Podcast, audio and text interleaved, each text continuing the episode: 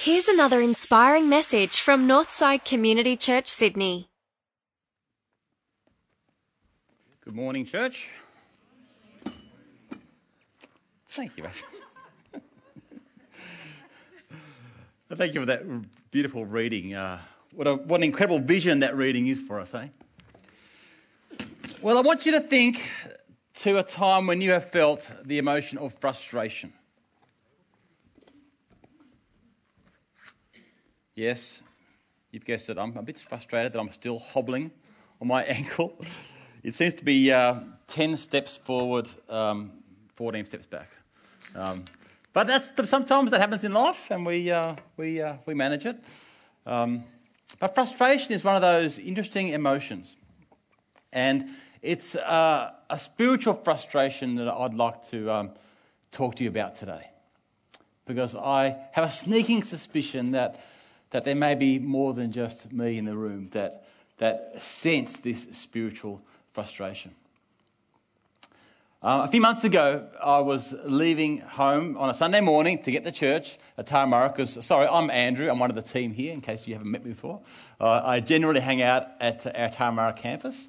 Um, and one morning I was leaving home, and uh, as I do, I always order my coffee on the way on my little app, so I can I can pick it up on the way, and it, you know the coffee keeps me awake on the freeway coming down in the morning. And uh, so I, I, into Cheeky Charlie's at Erina because uh, I live on the Central Coast, and and this morning I, I, I parked, I jumped out of the car, left the car running, uh, ran into Cheeky Charlie's, grabbed my coffee, ran back out again and for some reason, my Amarok decided to, at that moment, lock itself. So I went to open the door, and the door was locked. I'm like, what are you doing to me? Uh, the car's running. Um, I, I, I, tried the back door, the side door, all the doors were locked. I'm like, what is going So all of a sudden, your frustration level like goes up a notch, right? From zero to, to two, or maybe, maybe three out of ten, right? And then I'm like, that's all right. I'll, I'll call Carol and I'll, I'll get her to bring the spare key. It's only 10 minutes away. So I go to reach my phone and I see it sitting in the cradle. it's like frustration level, 5 out of 10, right? And then I was like, okay, it's okay. I can go and find a phone from somewhere and I'll ring Carol and get the spare key. And as soon as I said the word spare key, I'm thinking, where's the spare key? Oh, that's right. It's in the glove box. so, so all of a sudden it's it's, it's 8 out of 10 um, um, frustration level, right? And so I'm like, okay, well, I have to get NRMA. It's the only thing that I can do. So I ran into the cafe, asked if I could borrow the phone. Um, they lent me the phone. I called NRMA, and they said, yep, we'll be there within 90 minutes. I'm like, 90 minutes is an emergency. I have a service to run in, in like half an hour. Um, and so all of a sudden, I'm at 10 out of 10 frustration level. Um, and and um, I'm sure many of us have started off a day thinking that this is going to be just a normal day. And all of a sudden, this sequence, sequence of events occurs, and you find yourself becoming increasingly frustrated. Well, that was, that was my Sunday. Well, fortunately, that morning, I, Carol kindly offered to drive over to Erina, leave me her car so I could get to Sydney. I made it like at one minute to nine. Um, Carol waited for NRMA, and she made it um, to her church up on the coast, um, literally just you know one minute to um, yeah right before nine o'clock. So we both made it to church. It was okay. Phew. But frustration um, is an interesting emotion that we feel in life, but I believe we can also feel it spiritually. And I, I guess I have felt um, a spiritual frustration Ever since I've become a Christian, I became a Christian at 14 years of age um, because I fell in love with Jesus. I fell in love with the person that, he, that, that, that, I learned him to be in, in, in God's Word. His, his way of being, his, his capacity to love, his, his wisdom, his compassion, um, everything about him I just fell in love with. And so, as I read God's Word as a young Christian, I began to realize that actually I can become like him. This is a vision for my life to become increasingly like Jesus. And so for the last 35 years, I've sought to, to live into this, this vision that we, that we heard read out to us, this vision of, of becoming increasingly like Jesus. But the frustration comes when I, I see the gap between the vision of the life that I'd like to live, influenced by Jesus, and the reality of the life that I actually live. So I read how Jesus um, invites me not to worry, and yet I still see myself getting anxious. You know, I, I hear Jesus inviting me to be, to be generous, and I still see myself sometimes being stingy. Um, I see Jesus, you know, up on the cross forgiving his, his persecutors and inviting me to forgive as he's forgiven me. Yet I still see myself sometimes holding onto resentment. I, I see this, this gap between the person that I want to be in Christ and the reality of my life here and now.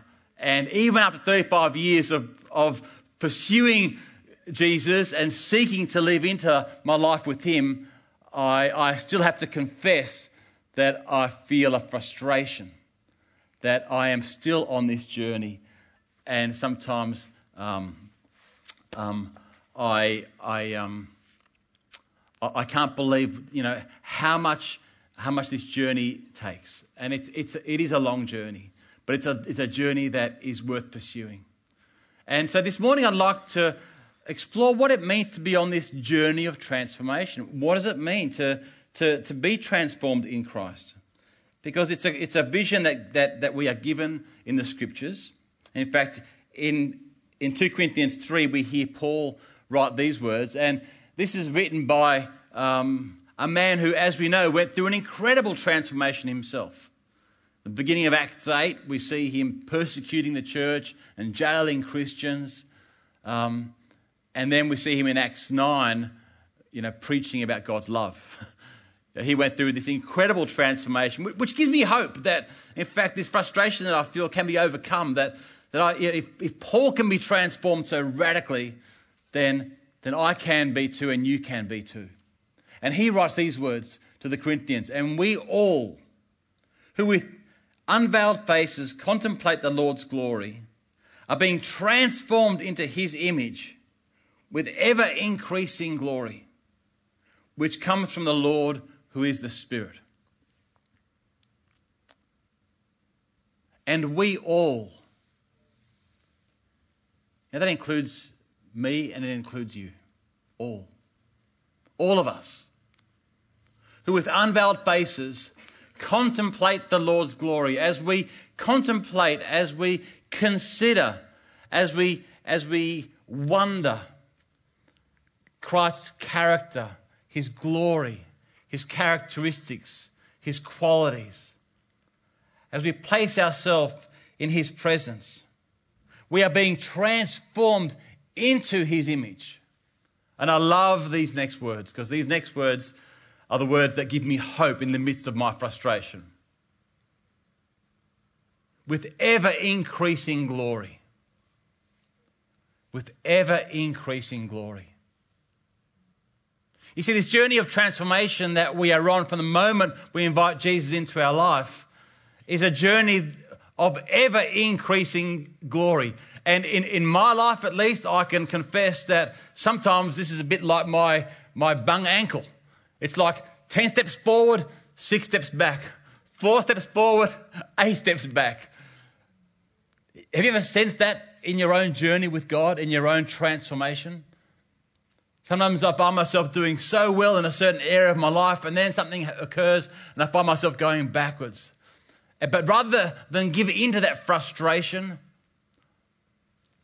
I want to recognize that I'm on this journey of ever increasing glory, and it's going to mean that sometimes I'll go backwards, but you know, I will also go forwards. Why? Because this is not a self help transformation. This is not a you know psychological behavior modification transformation. This is a spiritual transformation because it says this comes, this transformation, from the Lord who is the Spirit. And so we need to recognize that what's occurring uh, in our journey of transformation is a spiritual transformation as we partner with the Holy Spirit. Now, sometimes, you know, I, I let the Holy Spirit down, and I confess that. But I know that with a, in partnership with the Holy Spirit, I can be on this journey of ever increasing glory. This journey of being increasingly transformed into the image of Christ. And you know, Christ is someone who our, our whole world respects. I love that about Jesus. You know, the, the Buddhists love him, the, the, the Muslims love him. You know, the Baha'i love him. Every, religion in the world seems to want Jesus as a prophet because there's something about Jesus that stands out. And, and I, I want to become more like him. I know that, that I want to live into the best version of myself. That's my desire. And, and for me to live into the best version of myself means that I want to live my life as Jesus would live my life if he were me. And that means being on this beautiful and frustrating journey of transformation of increasingly being transformed into his image with ever increasing glory.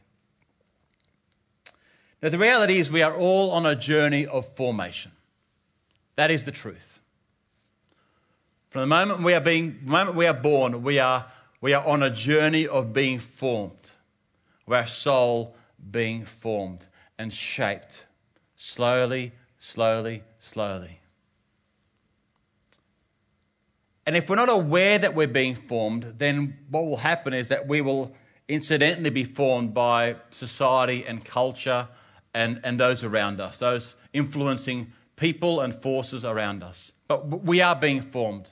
Our ideas, our beliefs, our desires, our character, uh, they're all constantly being formed.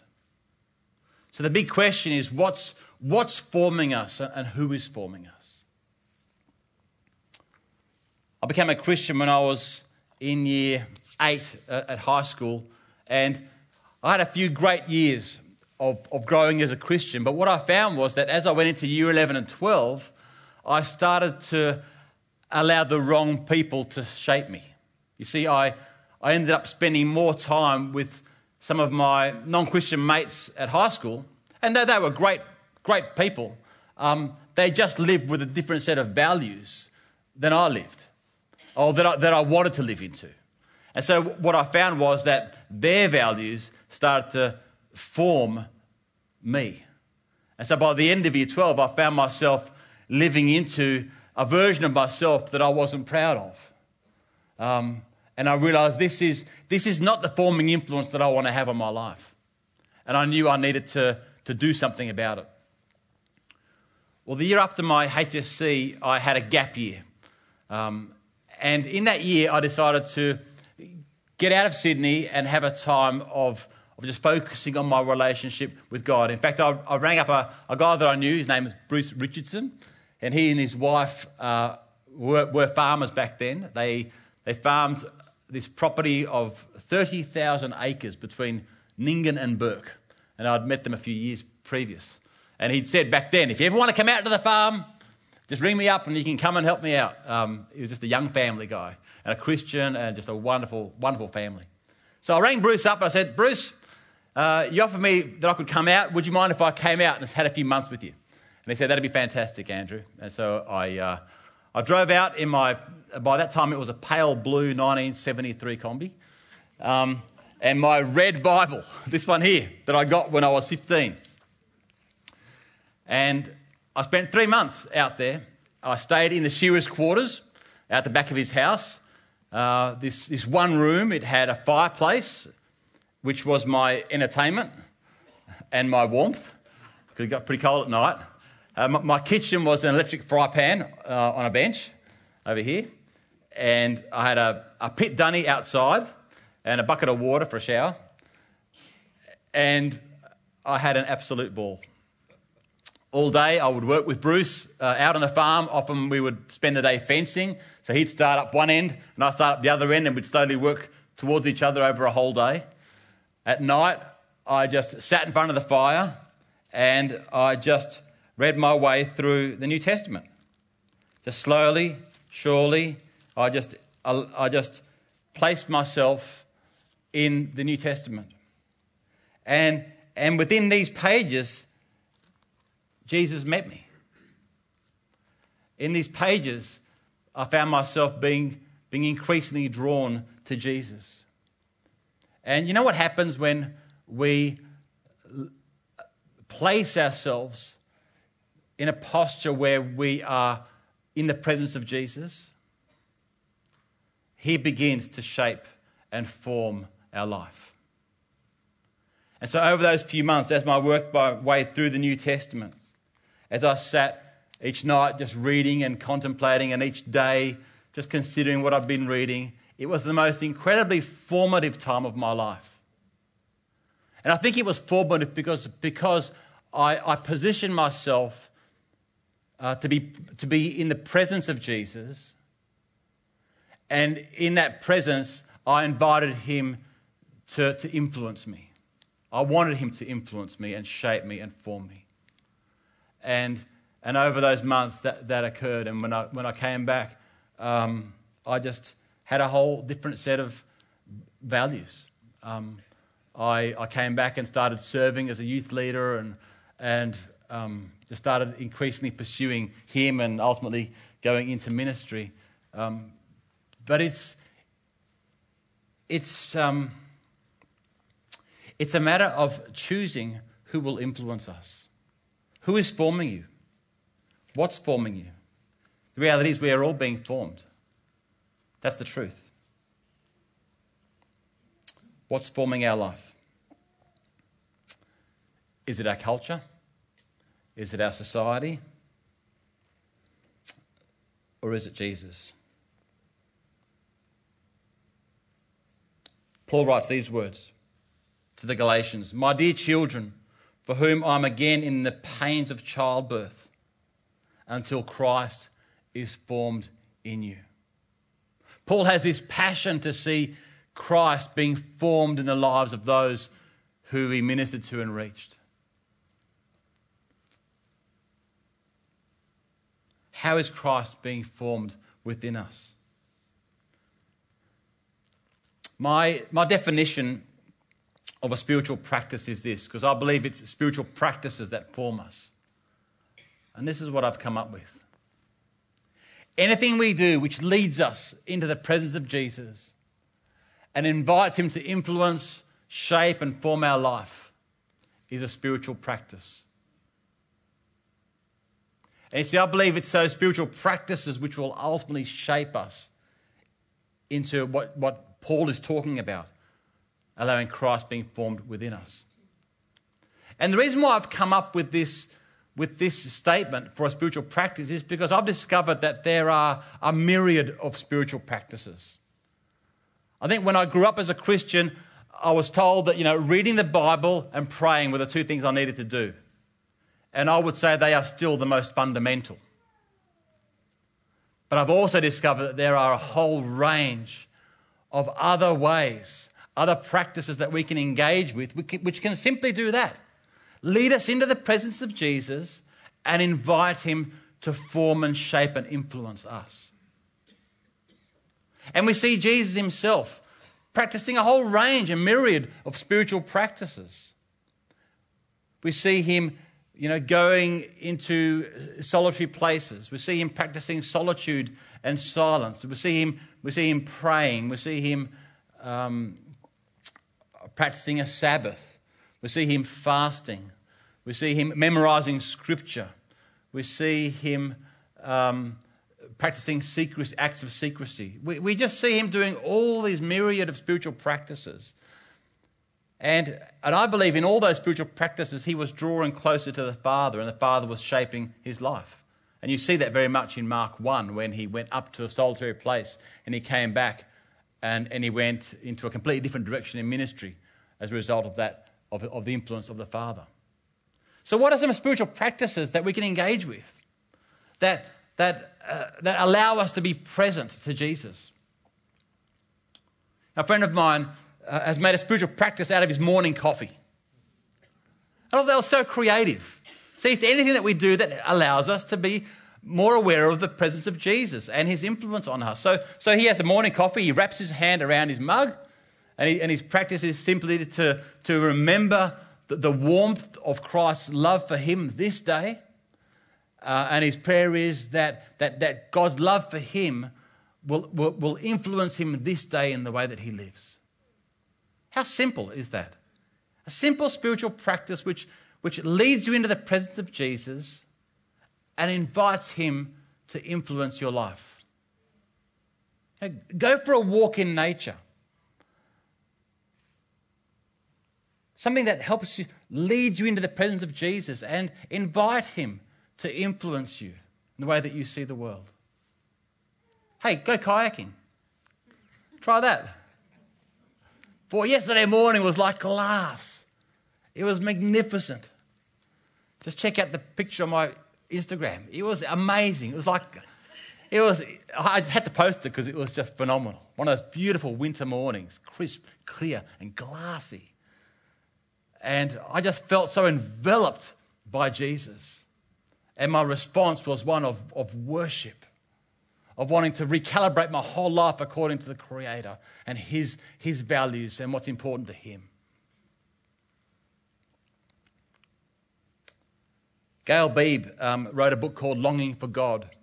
He writes this Spiritual formation is concerned with the hidden dimension of every human life, the space God has given us to become the person we choose to be. It's in this hidden space that we are shaped, that our character is formed. And it's here where God encounters us and we choose to follow Him. I think He's right on the money what's happening in the hidden dimension of our life. What's happening in the space that God is giving us that choice to be formed? Who are we allowing to form us? Who are we inviting to form us? Are we inviting society, culture, friends? Are we inviting, you know, Jesus to form us? See, our inner formation will ultimately lead to this outer transformation. It's not the other way around. And this is what this, this journey is about. This journey of transformation starts from inside. That inner life. This is where our character is formed, where our desires are formed, where our values are formed. It's, it's, it's inside where, where Jesus begins to shape us and influence us so that we ultimately end up you know, doing the right thing at the right time, in the right way, for the right reasons, which is what character is all about. When Carol and I, um, after we got married, after a few years, we decided that we'd build a house.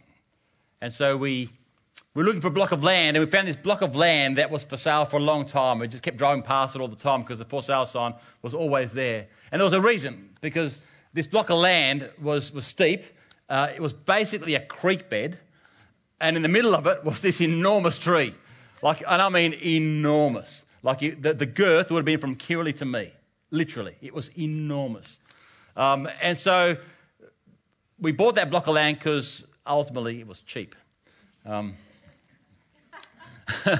in reality, it was what we could afford. And, and it came time eventually to, to get this tree removed. Uh, we got the, the, the, council approved plans and so forth, which, which meant that you know, the tree had to go. Um, and it was half sick anyway, so I didn't feel so bad. Um, but the tree loppers um, that came to look at it uh, were, were, frightened with this tree. Um, some tree loppers just kept driving when they saw it because uh, it, it, was big and there was houses either side and it was going to be awkward and it's steep. It was, it was just an awkward job. And eventually they found a tree lopper that was willing to have a go. And he, uh, he cut it down to probably about um, maybe four or six meters out of the ground. And he, said, Look, I can't go any further down because I just, just don't have a chainsaw wide enough. Um, and it just, it's just too complicated. We're going to have to get uh, a, uh, a, a, excavator to come and dig it out and push it over. So, so he cut it down to a certain point. And then when we had the, the excavator come and dig for the foundations, um, we got an extra big excavator and it started uh, to have a go at this, at this tree. Uh, and it was, it was interesting standing there watching um, he began digging around it to try and loosen up a bit of the soil. And then he just started pushing against it with all his, you know, hydraulic strength.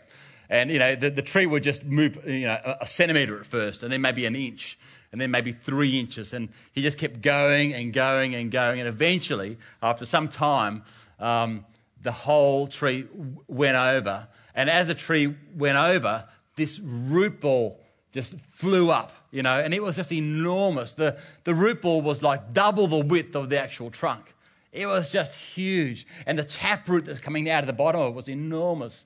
And it just reminded me of the incredible um, way that a tree has this system under the ground which nourishes it. And in fact, they say that there's just as much timber under the ground than there is above the ground.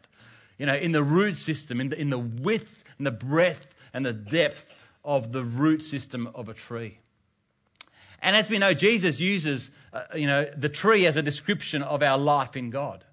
In fact, he talks about becoming a good tree. And he says, you know, a good tree will bear good fruit. I've got, a, I've got the passage there, Matthew 7. Every good tree bears good fruit, and a bad tree bears bad fruit.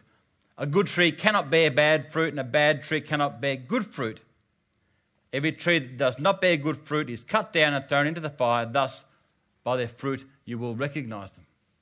So, Jesus talks about becoming good trees. What does it take to be a good tree? What makes a good tree? Is it healthy leaves? Is it healthy branches? It's a healthy root system, right? We know that.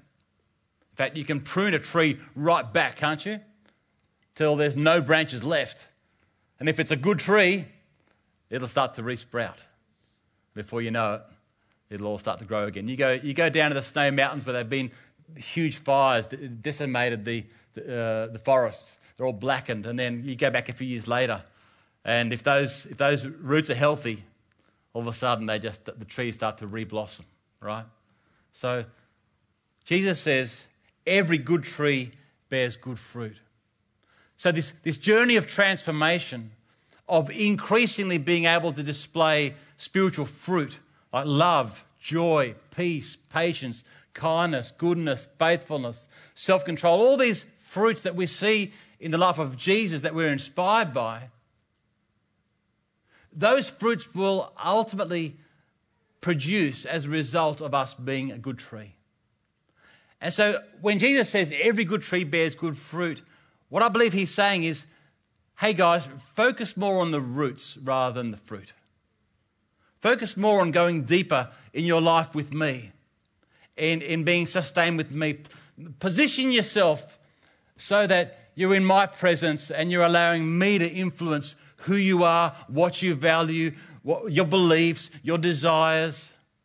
And then the fruit will just naturally occur. And I think sometimes my frustration is that I see myself being impatient. And so then I say to myself, Andrew, you need to be more patient. And my focus goes on the fruit. And it, if I just focus on the fruit, what's that? That's just behavior modification. I'm trying to do it psychologically. I'm not, it's not spiritual transformation where I'm seeking the Holy Spirit to empower me and for me to sit in the presence of Jesus and allow Him to influence who I am and my belief that, that He is trustworthy, that He is in control, and therefore I can be patient. The psalmist writes, Blessed is the one who doesn't walk um, in step with the wicked, or stand in the way that sinners take, or sit in the company of mockers, but whose delight is in the law of the Lord, and, and who meditates on his law day and night. That person is like a tree planted by streams of water, which yields its fruit in season, and whose leaf does not wither, whatever they do prospers. I don't know about you, but I, I want that to be a vision for my life. I desire for my for fruit, for my fruits to be, to be yielding, to be yielding love and joy and peace and patience and kindness. But I know that that transformation is an outer transformation that will only flow from an inner formation, which is the, the, the, roots of my life with God going deeper and being planted by streams of living water. the Holy Spirit. Dallas Willard writes Christian spiritual formation is the redemptive process of forming the human world so that it takes on the character of the inner being of Christ Himself. In the degree to which it is successful, the outer life of the individual becomes a natural expression or outflow of the character and teachings of Jesus. See, it's all about being formed in our inner world so that our outer life continues to be increasingly transformed. Now, I don't want to live a frustrated Christian life. I want to live a transformed Christian life. I want to increasingly be formed by Christ. And the place where I, that formation needs to occur needs to be in here. It needs to be about those things that I care about, uh, those things that I value, those things that I desire. Um, that's where I want Jesus to influence me. And I know that for that to happen, I need to find spaces where um, I'm in the presence of Jesus. And when I'm in the presence of Jesus, there's an opportunity there for Him to influence me and form me and shape me. And, you know, there's no better place for me to be formed by Jesus than spending time in God's Word, right?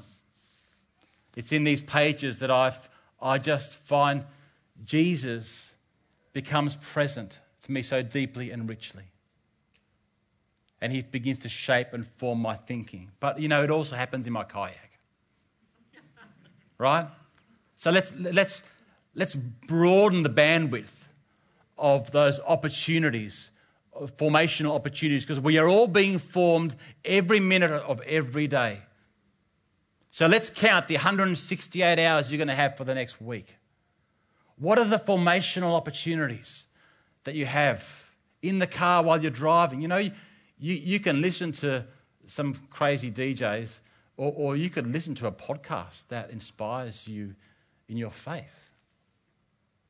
You know, you can we can, we, we, we can take advantage of all the opportunities that we have. As we close in Philippians 1 6 from the reading that we had, Paul writes, Being confident of this, that he who began a good work in you will carry it on to completion until the day of Christ. Isn't that a wonderful promise? That we can be confident that the day we came to know Christ, something started, something changed. The trajectory of our eternity changed, for sure. But also, the transformation of our character started to change.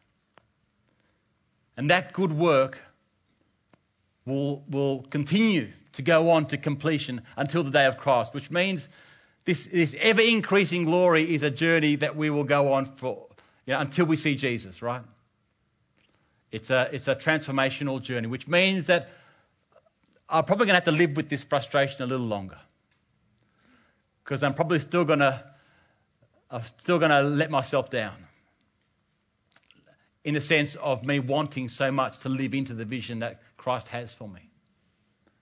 But I know that as I keep exploring spiritual practices which lead me into the presence of Jesus, and in his presence, Jesus continues to form and shape and influence my life, my hope is that my journey of transformation will continue. Maybe four steps forward, two steps back in reality, but in ever increasing ways. Uh, my hope is that we will all continue towards that journey of completion until the day of Christ.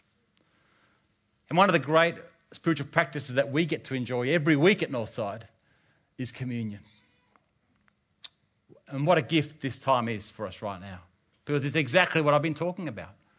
It's this opportunity to engage with a spiritual practice where we are positioning ourselves so that we become, you know, present with Jesus, that we become aware of his presence tangib- tangibly with this cup and with this bread. These representations of Christ's you know, body and blood. And as we, as we invite Jesus to be present with us in this meal, we, we allow him to influence us and shape us. So may this be a transformative moment for us as we share communion and as we remember Christ's death and resurrection and, and as, as we remember the, the vision that He has for our life and the opportunity that we have to live into the best version of ourselves through the power of the Holy Spirit as He continues to transform us as we partner with Him. Let's pray. Jesus, we want to thank you for your life, your death, your resurrection. For the vision that you give us of a life incredibly well lived. And Jesus, this morning as we share communion, we, we desire to be in your presence. So, Jesus, draw near to us during this time. And as we become increasingly aware of your presence, may you continue to influence us, talk to us, convict us. We invite you, Jesus, just to shape us continually our thoughts, our ideas, our values, our desires. And Jesus, this week, may we find times and opportunities to, to be in your presence. Give us creative minds of what it can look like to, to find those opportunities, those practices that, that lead us into your presence, so that you have an opportunity to shape and form and influence us. Jesus, we desire to be transformed from the inside out. And we thank you that it's not through our power, but it's through your Holy Spirit, the gift of, of your power within us that can bring that transformation. And we thank you that that is the reality that we can live into. So help us overcome our frustrations and to, to live uh, deeply in you. And we thank you that begins by, by sharing this communion together this morning. In Jesus' name, amen. Well, thanks for tuning in. If you'd like to find out more about Northside, visit northsidechurch.org.au.